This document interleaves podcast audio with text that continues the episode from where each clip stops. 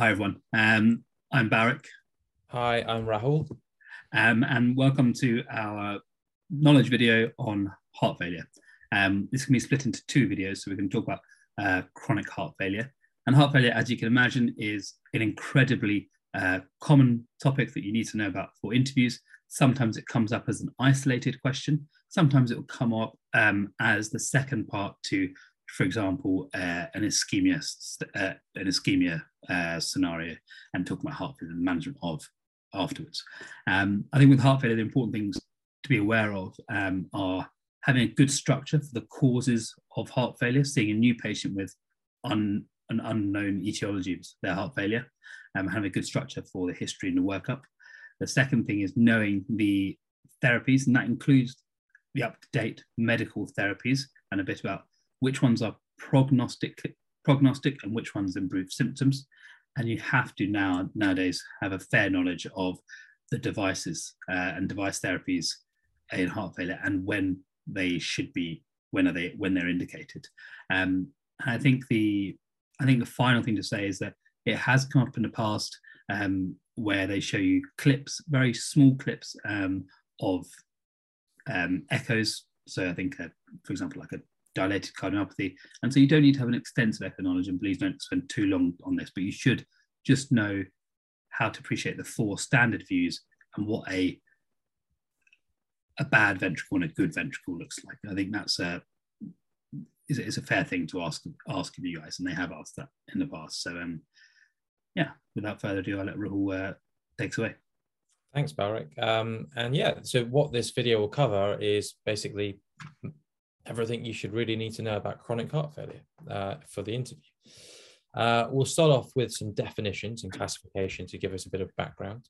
So, heart failure in itself uh, is a clinical syndrome characterized by signs and symptoms caused by a structural or functional abnormality of the heart, which essentially results in elevated intracardiac pressures or slash and inadequate cardiac output to meet the metabolic demands of the body, either at rest or, at, or on exercise. Um, so that's the basic definition, which is important to appreciate um, because it helps you understand basically correctly diagnosing heart failure.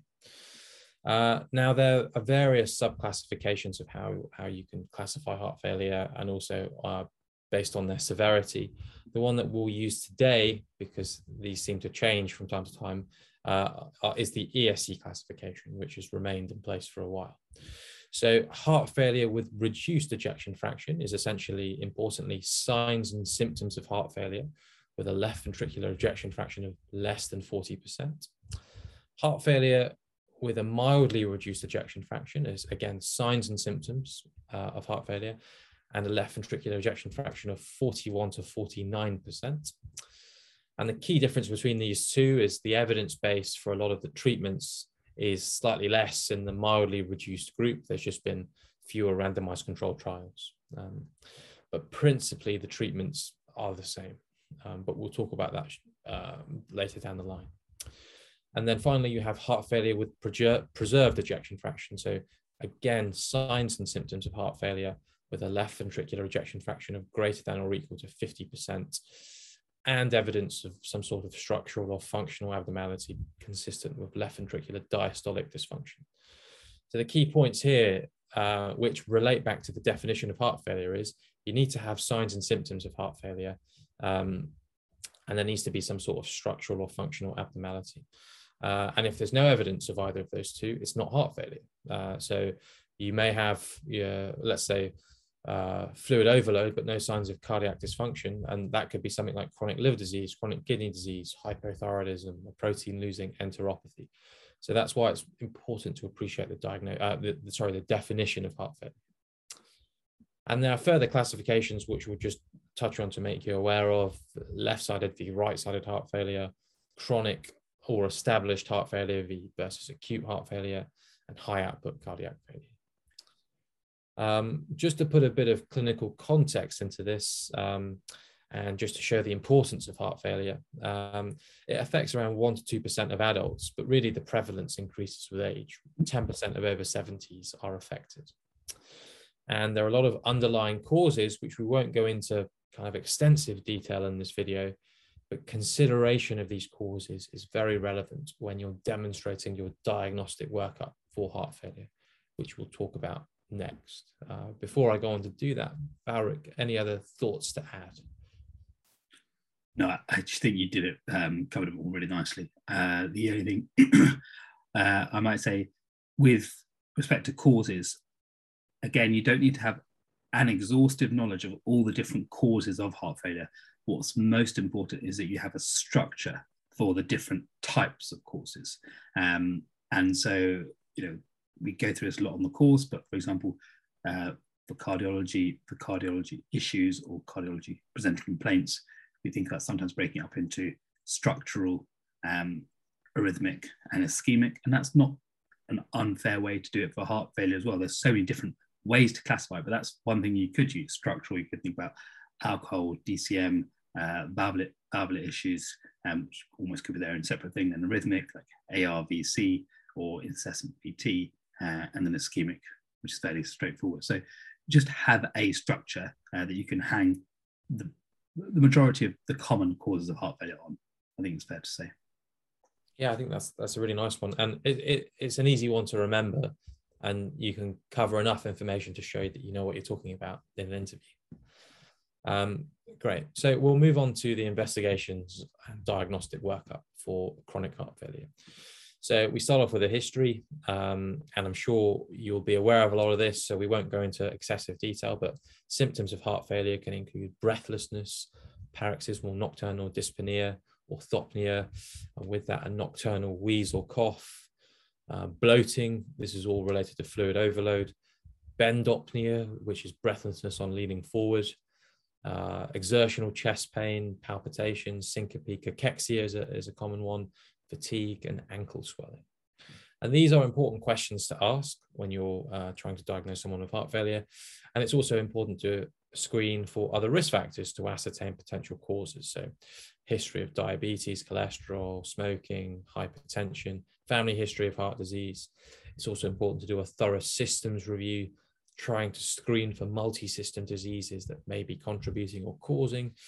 Um, and your drug history and social history are also very important. So, asking about things like have they had chemotherapy treatments, do they have excessive alcohol, do they take recreational drugs, all potential things that could be contributing to the diagnosis. Following on from the history, we move on to examination. Um, now, observations such as blood pressure are very important. Do they have are they do they have significant hypertension causing heart failure? Are they tachycardic? Their heart rate? Do they have a tachycardia-induced cardiomyopathy, or, or, paradoxically, are they bradycardic? Um, do they have signs of heart failure? So signs of right-sided heart failure, such as pedal edema or sacral edema, a raised JVP, pulsatile hepatomegaly. Do they have signs of left-sided heart failure with your bilateral inspiratory crackles on auscultation of the lungs? Do they have evidence of left ventricular hypertrophy with a heaving apex beat or left ventricular dilatation with a displaced apex? Are there any valvular pathologies with on auscultation picking up any murmurs? Is there a gallop rhythm suggestive of heart failure? They are the things that you would consider important in a in a in a heart failure examination workup. Moving on from that, just some basic tests, routine tests that you do in everyone. So you'd start off with some bedside tests, so a 12 lead ECG, uh, looking for evidence of any arrhythmias and also any structural abnormalities. And the, and the important thing to consider is if the ECG is completely normal, this makes a diagnosis of heart failure a lot less likely. So it's a good screening test. And sticking on that theme of bedside blood tests, uh, sorry, bedside tests, a urine dipstick would also be relevant in the right clinical context. For example, investigating for infective endocarditis, if there's proteinuria, that in itself is a, a poor prognostic marker, uh, and also may uh, be suggestive of other diseases such as a nephrotic syndrome. Um, uh, you then perform some blood tests. So, for example, if you perform a full blood count, you may be looking for an anemia uh, or rarer things like an eosinophilia, which may be suggestive of a, a chronic uh, disease um, uh, of multi-systems disease, uh, kidney function. So that would be important as a baseline. And also your electrolyte markers are prognostic markers in heart failure if you're hyponatremic, for example. Um, you'd want to test their liver function. So, do they have a cholestasis compatible with hepatic congestion? Uh, you'd want to test iron studies. Uh, again, this is uh, iron, being iron deficient is a is an important thing to optimize in patients with heart failure. Um, and again, thinking about underlying causes, you test their thyroid function, an autoimmune screen if if suggestive. Uh, you'd want to investigate for their vascular risk factors, the HbA1c, their cholesterol, and if indicated, uh, you may want to uh, do a urinary catecholamines or a plasma metanephrines for if the history is suggestive of something like a pheochromocytoma. And lastly, but not least, uh, uh a BNP, which, um, as you may know, is very sensitive, however, not specific and can be raised due to various different causes. Um, one thing I thought would be nice to cover today is times where BNP isn't so sensitive, i.e., when it's not raised in the context of heart failure. And this can be uh, uh in cases of acute heart failure uh, and acute flash pulmonary edema, where there's essentially not been time for ventricular stretch and release of the natriuretic peptides. Also, in very advanced end stage heart failure uh, cases, uh, you can have an abnormally normal BNP and also in obesity, um, you can also find a normalization of the BNP. And the last kind of uh, key, well, last two key, key tests you do on all heart failure patients, transthoracic echo. So that's to assess the cardiac function. So that's diagnostic. And it also provides prognostic information. So how severe the heart failure is, and also helps screen for potential underlying causes. So do they have regional wall motion abnormalities suggestive of an ischemic process? Do they have valvular pathologies? Is there an evidence of a, a cardiomyopathy? And so on. And the last thing I think, which is a good thing to do in all uh, heart failure patients, a chest X-ray. So, is there evidence of uh, chronic changes, cardiomegaly, or is there evidence of decompensated heart failure? And that would be your routine baseline tests. We'll now go on to talk about a few further specific tests where clinically relevant but I'll pause there. Any anything anything to add, Balric, to, to that battery of tests? Uh, no, that was incredibly extensive. Um, and yeah, as we're all saying, that you obviously won't be able to go through all of those in your uh, in your answer, but just picking out a few of them to show that you have that kind of depth to your knowledge, not just saying, I'll do some blood, some screening blood. So you need to say a, f- a few that you're looking for. I really liked um, some of the ones you include there, especially iron studies. I think a few nice points to draw out iron studies, and you can say uh, because iron overload can be a cause of heart failure, but um, iron, iron, deficiency is something we uh, should treat in heart failure because there's prognostic uh, and symptomatic benefits. Um, the other thing I might pull up in my history, which I think gives you like a level five out of five answer, is just getting an understanding for whether they've what their weight is now, if they if, if they're conscious enough to weigh themselves and what their weight is now compared to what it is normally before they before they started getting these symptoms. And that just gives you a, as the uh, physician an idea of how many liters they need to be diuresed already in your head. And it conveys to the examiner that you know exactly what you're talking about with, with respect to heart failure because it's the number one thing that we look at, which is their uh, their daily weights or how their weight fluctuates. Um, yeah, I think that's the. Oh, and I, I actually really liked your point about the uh, the causes of a normal BNP in the setting of heart failure. Uh, so falsely normal BNP. Uh, yeah, that's really good. Uh, yeah. Yeah, and actually, that your point about daily weights and you know that five out of five. Actually, I think that that's triggered in me. I thought also assessing how it you know, it affects their functionality in their life and, and demonstrating yeah. that holistic mindset uh, as a physician. Uh, again, would be a good discriminating point. Even framing it, like if you can frame it into your history, like I'd like to understand that NYHA class. Yeah, that's perfect. yeah. and on to the next. Yeah, exactly. Yeah, yeah, yeah. No more need to be said.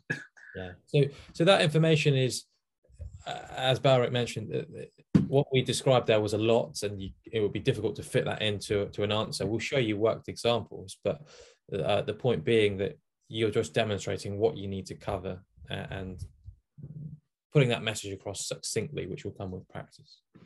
And, and to, to be fair, it, it has to be said that in that in the interviews, uh, they may give you a particular case. They might give you hypertension, and then may lead you down uh, a slightly esoteric cause of hypertension, which has previously happened. And same for heart failure. They so you may you do need to know the causes. Like you do need to know that iron, low, iron overload can cause hemochromatosis and cardiac failure because of that, because they may lead you down that path. Um, so you can't just you do need to have this depth, depth of knowledge. So go away and do the reading.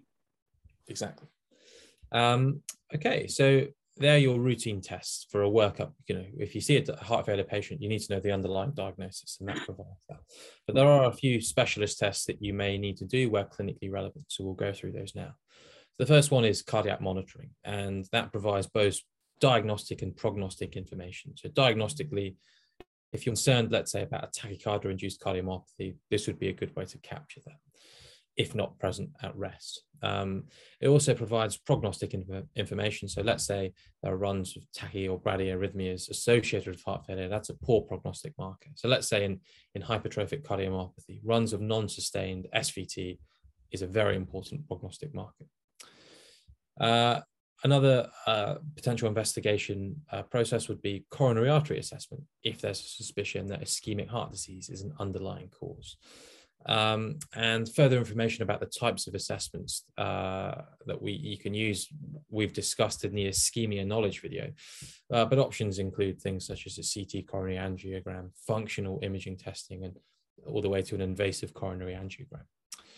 Uh, imaging further imaging related to that uh, that can provide a lot of information diagnostically and prognostically is also cardiac mri with late gadolinium enhancement and t1 and t2 mapping and this can be diagnostic or suggestive of certain underlying causes, such as a myocarditis, a dilated cardiomyopathy, an infiltrative disease. Uh, but also it can provide very important prognostic information. So, for example, the presence or absence of myocardial scarring. Um, and, and the my, myocardial biopsy is another potential specialist test. And this is a procedure that has risks, and it's only really indicated if the thought is that the diagnosis will affect the management. So, for example, in the scenario of a rapidly progressive heart failure, despite standard medical therapy, this may be considered by an MDT. And finally, genetic testing may be indicated if there's a suspicion about inherited cardiomyopathies. So that's a bit about uh, some kind of more specialist tests. Uh, anything you want to expand on there, Barrett, before we move on? Um, no, I suppose one thing I'd say is that the two things, the two specialist tests there that you mentioned that invariably get done for all heart failure patients are A, coronary assessment, and B, cardiac MRI. Um, and the cardiac MRI is actually more and more an absolute staple of uh, looking at heart failure. And the, you don't know too much about cardiac MRI at, the level of the, the stage of the interview, but I think it's useful to know that the phrase cardiac MRI with late, late GAD enhancement. Um, essentially, the late GAD just highlights area um, areas of scar, um, which is important because different scar patterns uh, mean different pathologies. Uh, I definitely won't go into the different types of scar patterns there, but uh, that's I think just relevant to know. And I think you can get across that level of knowledge in interview. That's really quite impressive for a for an ST3 who wants to become an ST uh, cardiology ST4. Um, and you're right, the biopsies uh, are very, very rare. Um, and yeah, cardiac monitoring, most patients probably will get a 24 hour Holter um, and genetic testing. Yeah, again, depends on the situation. Yeah, I think this, thanks, Barry. I think it nicely highlights the fact that there's a lot to learn for this interview and um, one needs to just appreciate how much you need to know for interest it's always good to, to yeah. read read about more things but but but don't concern yourself with too much subspecialist stuff for this at least um, would be the point. Um, okay so now we'll talk about treatments in heart failure. Um, and there are key core principles which you will look to get in, in in terms of buzzwords holistic management making sure it's patient centered and mdt delivered. Um, and that's something you can kind of just fit in as you answer answer the question um, and as with all uh, things, it can be split into conservative medical and surgical or slash interventional aspects of treatment. So we'll start with the conservative aspects, um, and arguably the most important thing being patient education. So there are fantastic resources which you can point patients to. So, for example, heartfailurematters.org is a fantastic website, even for your own interest to read, um, and provides a lot of information for patients um, uh, to engage them essentially in their condition. Um, and it includes things like diet advice, so avoiding excess salt, uh, alcohol abstinence, especially or, or, reduction, especially in the presence of, let's say, alcohol-induced cardiomyopathies, smoking cessation, advice on fluid balance. So on the one end, avoiding large volumes of intake, and if you, especially if you have severe heart failure, potentially advising fluid restriction. Uh, to the other end of, of, especially if patients are on diuretics, making sure that people don't become dehydrated, especially let's say in hot days, if they have an episode of vomiting or diarrhea, and actually educating patients to monitor their own fluid balance. So allowing them to make being aware of doing their own weights and allowing early escalation of care if needed. And that links to management being delivered by a multidisciplinary team. So psychologists, occupational therapists, encouraging patient people to adapt to their physical limitations, heart failure specialist nurses, and there it's which is a fantastic resource which allows better access of healthcare to heart failure patients to ultimately uh, ensure actions are taken early to prevent significant decompensations. Um, and also, what's important is physical activity. So, referring patients, if appropriate, to exercise programs to improve their conditioning, which has been shown to improve quality of life and reduce hospital admissions. And lastly, which kind of uh, go, moves on to more medical management, but managing important comorbidities such as hypertension, diabetes, cholesterol, optimizing them. Um, so that's your conservative aspect of management of um, heart failure. I'm next going to talk about the medical management. And um, there are five key drugs uh, that are uh, that have very good evidence in heart failure with reduced ejection fraction, but also are used in heart failure with moderately reduced ejection fraction. Although, just as a caveat, there are no or less specific randomized control trials in this latter subgroup. Um, and in these five drugs are, which we'll talk about uh, in a little bit of detail, ACE inhibitors, beta blockers, mineralocorticoid receptor antagonists, sodium glucose cotransporter 2 receptor blockers, and angiotensin receptor neprilysin inhibitors. And these all have been shown to have the benefits of reducing risk of death, hospitalizations, and increasing quality of life. So what we'll do is we'll just touch about a couple of points about uh, each drug. So ACE inhibitors, um, I think the first important thing to say is it's important to always try and dose up titrate these drugs to uh, get those prognostic benefits because these prognostic benefits have typically been only shown at the higher doses.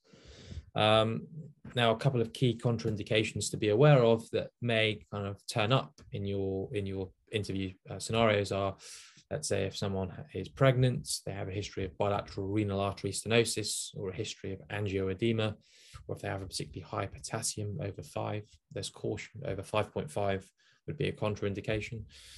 Um, side effects to be aware of, things like coughing and hypotension.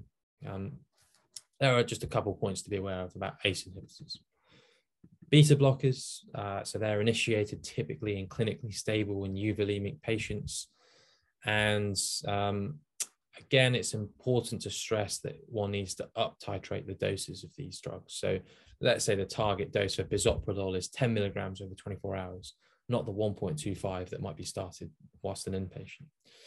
And the key contraindications to be aware of severe asthma, peripheral vascular disease with, a, with critical limb ischemia, very low blood pressure, second degree uh, heart block um, or more, uh, and side effects to be aware of include things like fatigue and impotence. So that's very relevant, let's say, if you're thinking about starting it in a young male.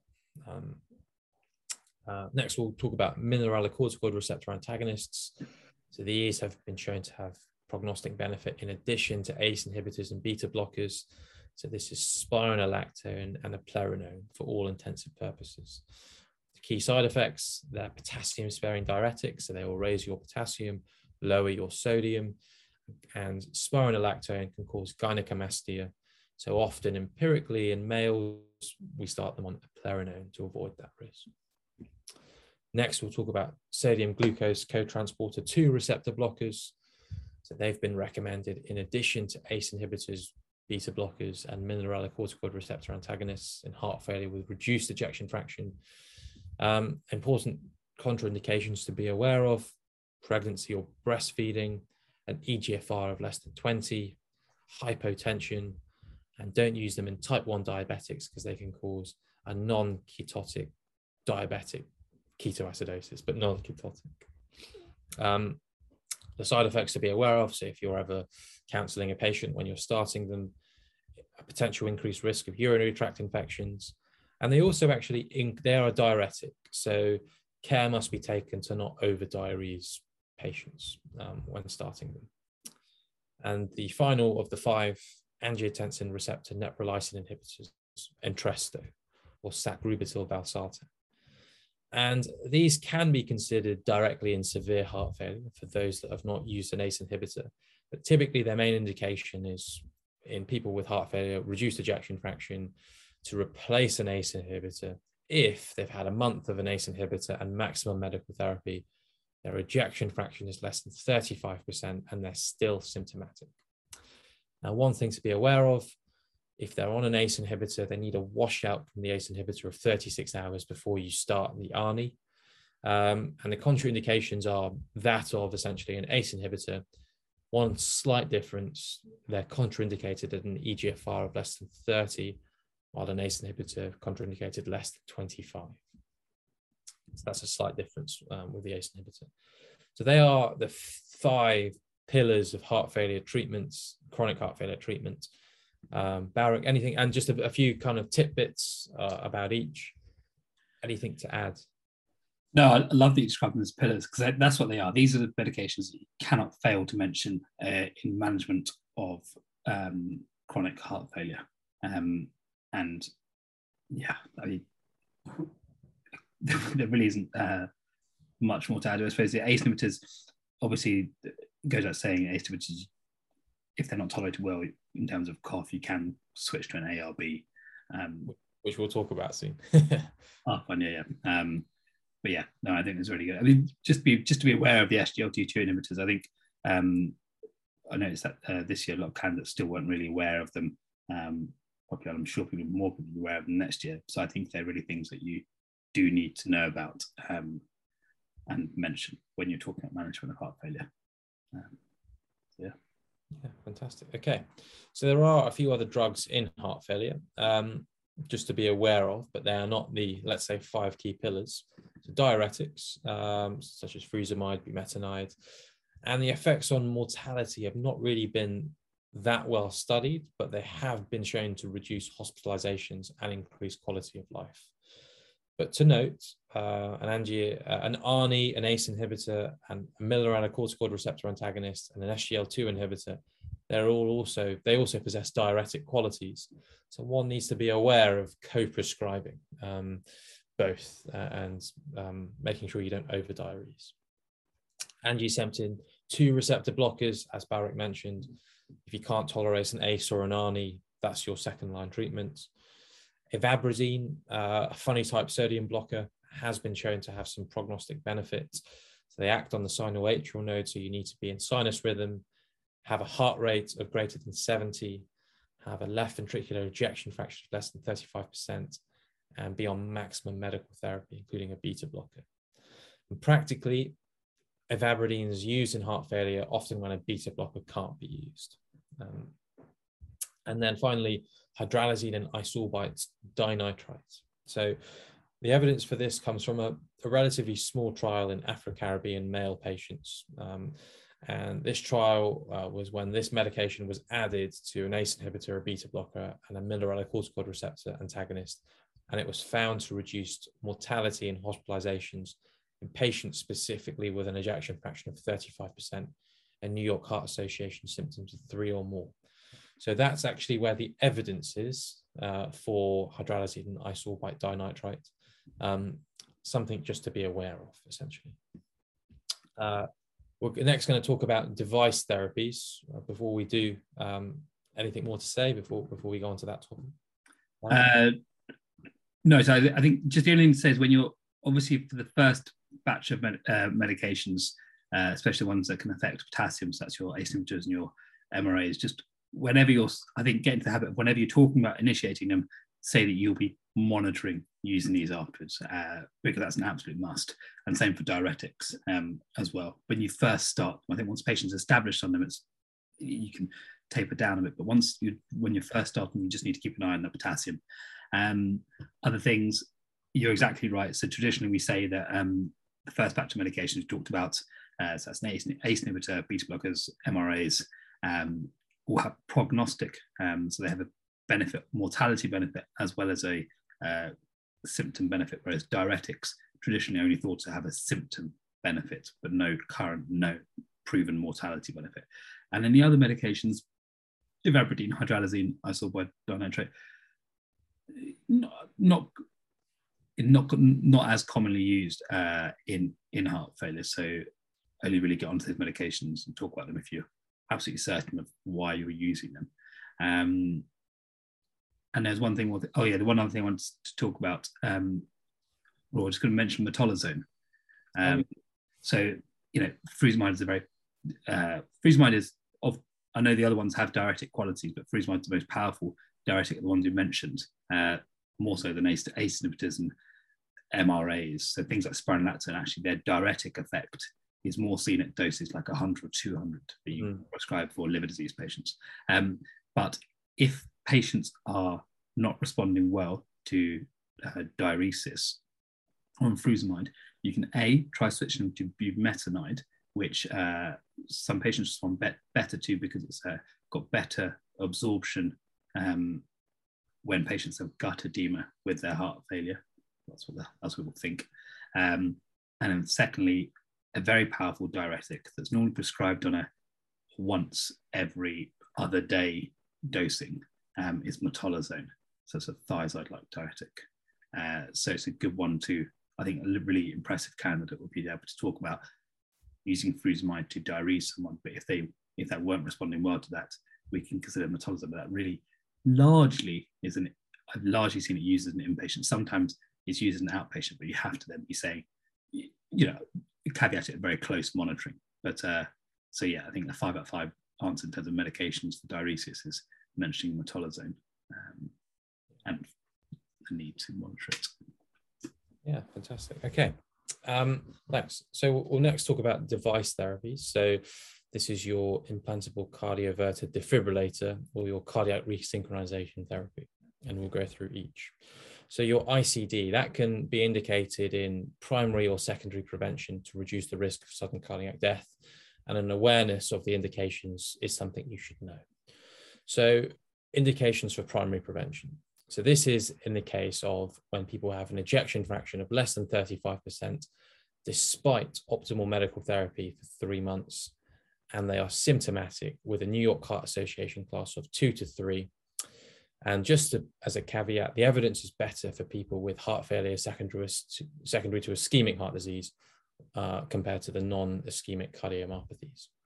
And the key contraindications to be aware of, it's not indicated if they've had an acute MI within the last 40 days, where paradoxically actually worse outcomes are seen, and not if you have a New York Heart Association class of four, unless there's a plan for further optimization, such as a CRT or, or more advanced heart failure management, such as a left ventricular assist device or a cardiac transplant.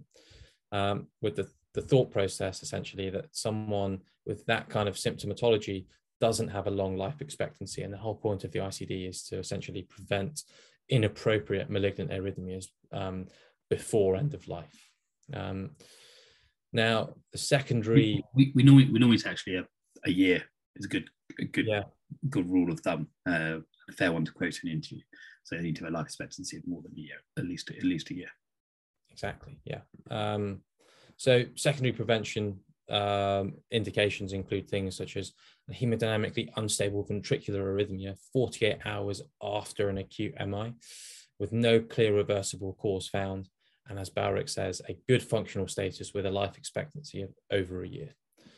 Um, now, important points that patients need to be counseled on, or we need to think about when an ICD is fitted, are the possibility of inappropriate shocks and, and the potential pain and discomfort that can cause. The fact that patients will need to go through a generator change or a battery change every five years, typically. The fact that it can affect driving, so if they have a, a shock, uh, inappropriate or, or, appropriate six months off. Um, and that the ICD will actually be looked to be turned off one day with its principal indication to prevent premature death. But when a natural death occurs, it should be turned off to prevent inappropriate shocks, essentially. They're the, the points you need to be thinking about with ICD therapy. Um, before we, we move on, God, sorry. anything, uh, anything to add? No, I thought it was really good. So I think just to summarize that, because I know devices get everyone really, really um, uh, confused sometimes. So ICD, if you've got an EF of less than 35% and a life expectancy of more than a year, you qualify for an ICD. The other situation is if you have an EF of less than 40% uh, post myocardial infarction. So it's not straight away post, as Rahul mentioned. You have to have had at least had um, you know six to eight weeks of optimal medical therapy. So that's all the meds we talked about previously, um, and that gives the heart a chance to remodel and recover because you often see an impaired EF straight after a heart attack, which will recover over the next six to eight weeks with good therapy. So if they've been tried on good therapy for six to eight weeks and the EF is still less than 40%, they get an ICD. Otherwise, for normal heart failure patients, it's less than 35% makes uh, life expectancy of more than a year. And the final point was about the ICD needing needing to be turned off. I remember I was when I was in SHO, I was always really impressed with one of the there's one consultant in particular uh, uh, who always counseled patients when he was talking about ICDs about the fact that it needed to be turned off. And it's always really impressive, and it's none the less impressive when people do it in interviews. So a real mm. five out of five candidate whenever they're talking about ICD therapy uh, for heart failure. We talk. We'll also talk about the need to discuss with the patient that it will not be on permanently and forever because it really helps manage expectations at the end of the line. Uh, so that's a really nice point to try and bring into your answer if you can. Thanks. Okay. Uh, the next uh, device we'll talk about is cardiac resynchronization therapy. Um, and the benefits in the correct cohort uh, have been found that it reduces morbidity, mortality, and increases quality of life. And the indications, the key indications we'll talk about first, are if you have an ejection fraction of less than 35% and are symptomatic despite optimal medical therapy, you're ideally in sinus rhythm where the evidence is better, but it can be given in AF. And you have a left bundle branch block with a QRS width of, of greater than 130 milliseconds, although the evidence is better if it's uh, broader, so greater than 150 or right bundle branch block with a QRS length of greater than 150 milliseconds. They are the key core uh, indications for CRT. There are also certain scenarios where it could be considered. So, for example, if you have heart failure, uh, an ejection fraction of, of less than 35% despite worsening symptoms on optimal medical therapy, and you have a pacemaker with a significant proportion of RV pacing, then an upgrade to a CRT can be considered. Uh, again, this would be an MDT consultant-led decision. Um, they are your key indications to, to, be aware of for a CRT. And factors that one would consider uh, when predicting the benefit of the CRT are, well, firstly, the ability of the myocardium to reverse remodel. So, for example, if you have ischemic cardiomyopathy with significant scarring of the myocardium, this would be less likely to improve. Uh, the QRS, QRS width is also important. So, the longer the width, the more potential benefit. And some trials have also actually shown harm if the QRS is less than 130 milliseconds. And that's where these numbers come from. Um, and also the QRS morphology. So, a left bundle branch block pattern has best evidence, better evidence than a right bundle branch pattern. So that's a bit about CRT and, and the, the basics of what you need to know. Uh, anything before we move on to add, Barak? Um, no, I think uh, CRT is definitely something you should be thinking about for all heart uh, for heart failure patients. So you should always cross your mind: Am I going to think about a CRT here? And if not, why not?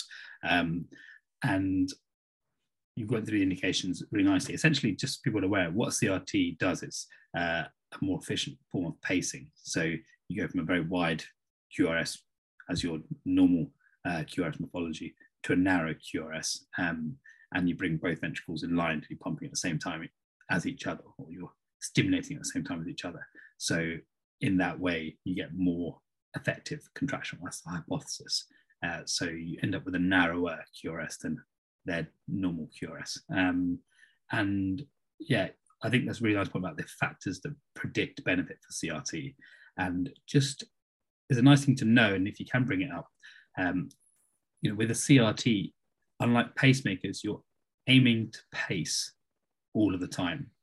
So with pacemakers, you're trying to reduce as much as possible how much you're pacing, um, or how much, yeah, how much pacing you're doing because it's non-physiological. Whereas a CRT, actually, you see greatest benefit when you have a pacing percentage, uh, ventricular pacing percentage over 99%. As soon as it starts getting to 95% and less, um, then you start to see non-response. So that's when you're asked to see a, a heart failure patient uh, and they've got CRT, and if you can start saying things, oh, check their BIV pacing percentage, their biventricular pacing percentage, um, you know, it really does imply a good level of knowledge. Um, so those maybe one or two buzzwords you want to bring in when talking about CRT. Yeah, um, re really good point to make. Um, okay, uh, we, we're going to end this uh, chronic heart failure talk with uh, a little bit about advanced heart failure treatments. And this is more for interest, and you, you really just have to have a very limited awareness of this for an ST4 interview. Uh, so we won't, that will be reflected by the fact we won't go into great depth. But there are certain options. Um, so uh, options would include inotropic therapy. So this would be a, a consultant-led decision, and examples include things like dopamine or dobutamine. Uh, there are always risks with these procedures. The two main things to be aware of are inducing ischemia or cardiac arrhythmias. And actually, they're often used in a palliative setting, really to improve quality of life. So that's your inotropes. Renal replacement therapy is another potential option. This is a second line therapy if there's a failure to respond to diuretics.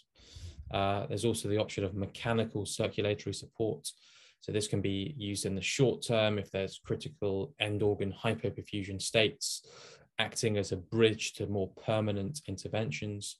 And then you also have longer term treatments, such as a left ventricular assist device or an Impella device. Uh, and these can be used as a long term thing, or actually, again, as a bridge to something like a heart transplant, which is another advanced heart failure treatment. And of course, something we shouldn't also forget is palliative care as well. Um, if if uh, th- if things don't work out essentially. But also actually arguably early involvement of the palliative care team in patients with advanced heart failure is equally as important. Yeah. Um no, really nice. I, I think yeah your point is completely valid. Like we shouldn't be if you, start to talk about heart transplant you've gone very far through your heart failure station.